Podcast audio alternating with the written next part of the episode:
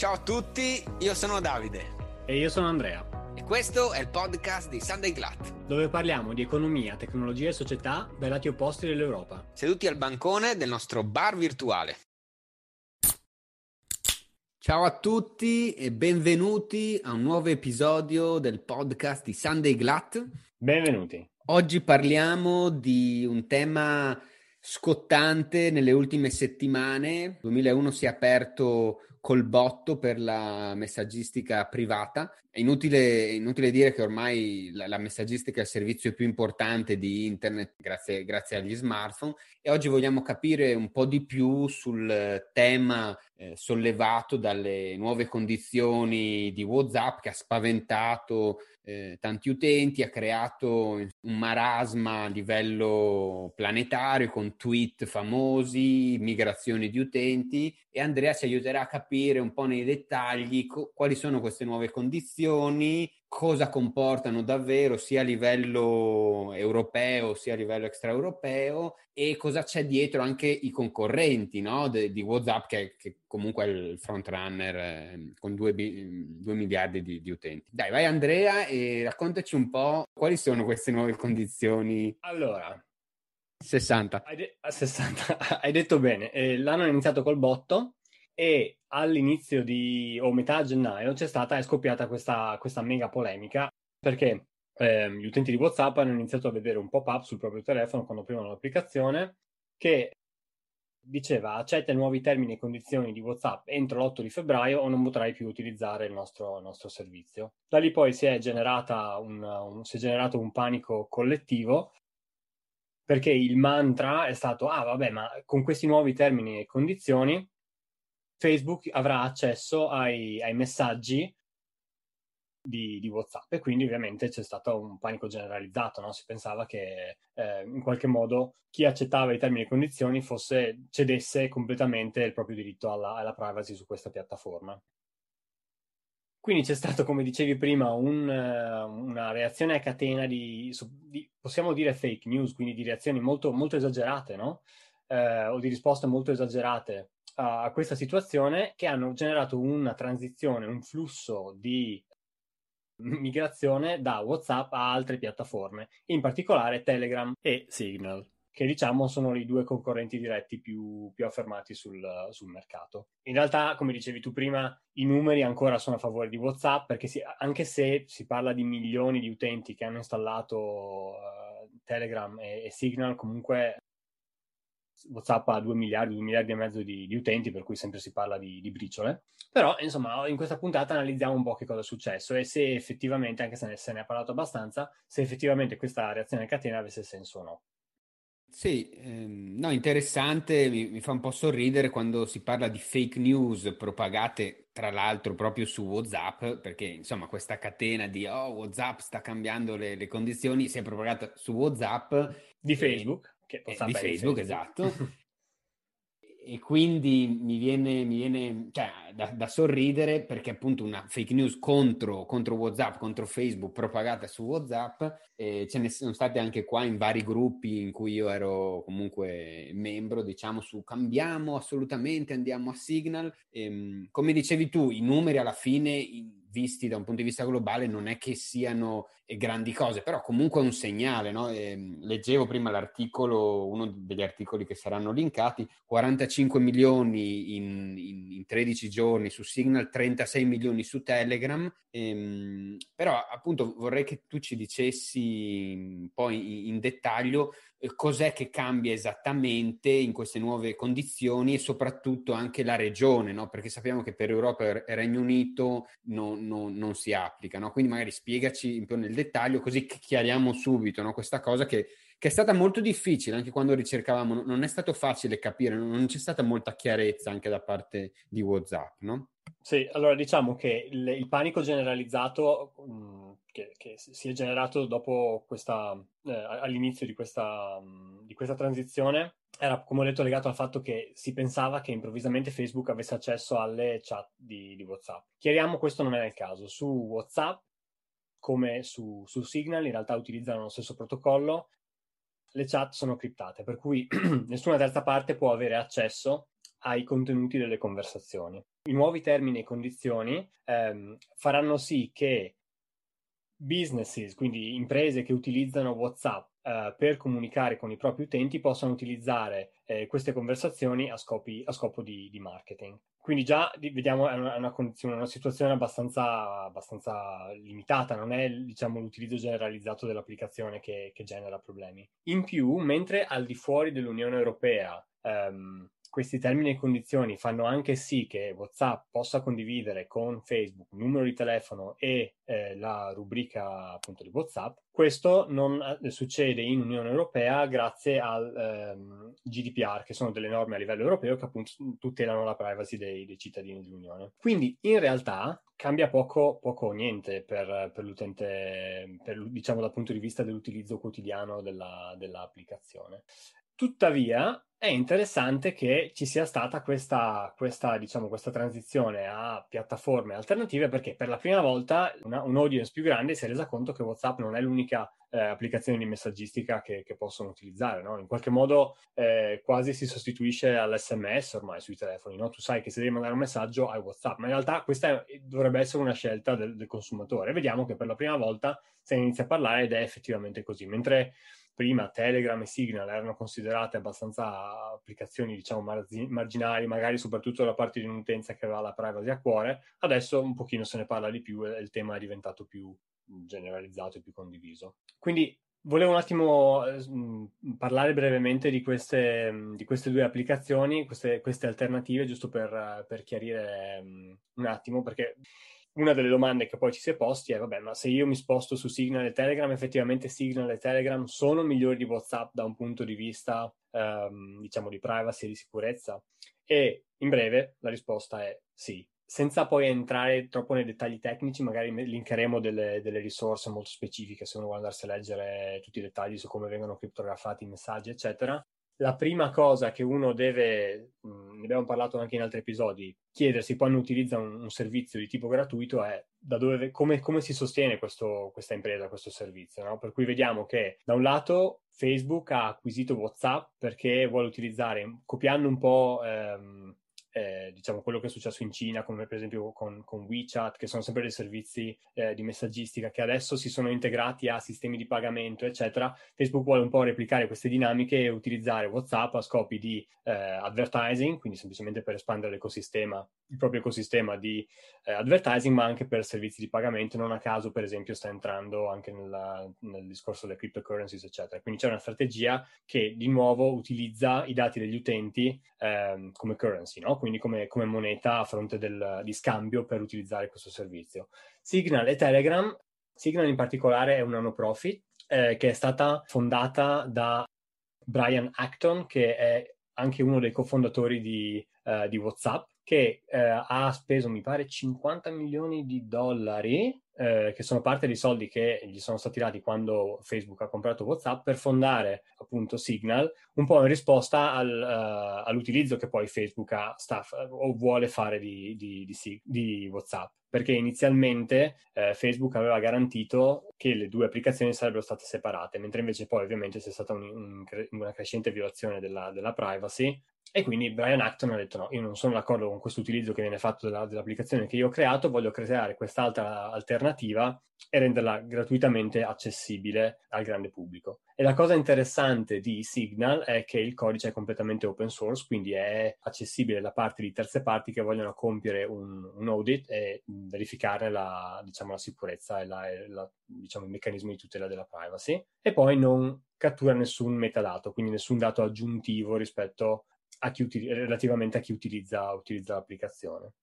Diciamo abbastanza significa- significativo da, da aggiungere eh, per spiegare quello, quello, che hai detto, eh, praticamente lui, fondatore di WhatsApp, eh, una volta che fa l'uscita, diciamo che quindi eh, WhatsApp viene, viene acquisita da, da Facebook e in, in, tasca una montagna di soldi, essendo il, il fondatore, dopo qualche mese diciamo, decide di, di, di, lasciare, non è d'accordo con, con, le politiche di Facebook nell'uso dei, dei, dei dati WhatsApp e inizia fonda una società completamente nuova e lo vediamo anche in altri settori dell'advertising questo, no? È una società completamente nuova dove la politica è appunto open source, non metadata, il business model non è assolutamente l'advertising, ma è appunto sostenuto tramite donazioni, quindi è significativo anche no, nella, nella, visione de- de- delle cose comunque. Poi qua sarebbe da, sarebbe, magari poi ci ricolleghiamo alla fine, sarebbe anche da ricordare che anche WhatsApp all'inizio aveva detto che il servizio sarebbe sempre stato, si, si poneva in qualche modo, diceva il servizio sarebbe, sarebbe rimasto gratuito, che ancora è in un certo senso, non c'è uno scambio monetario, però anche rispetto alla privacy aveva una posizione abbastanza, abbastanza forte. Poi vediamo che dopo l'acquisizione ovviamente le cose sono cambiate.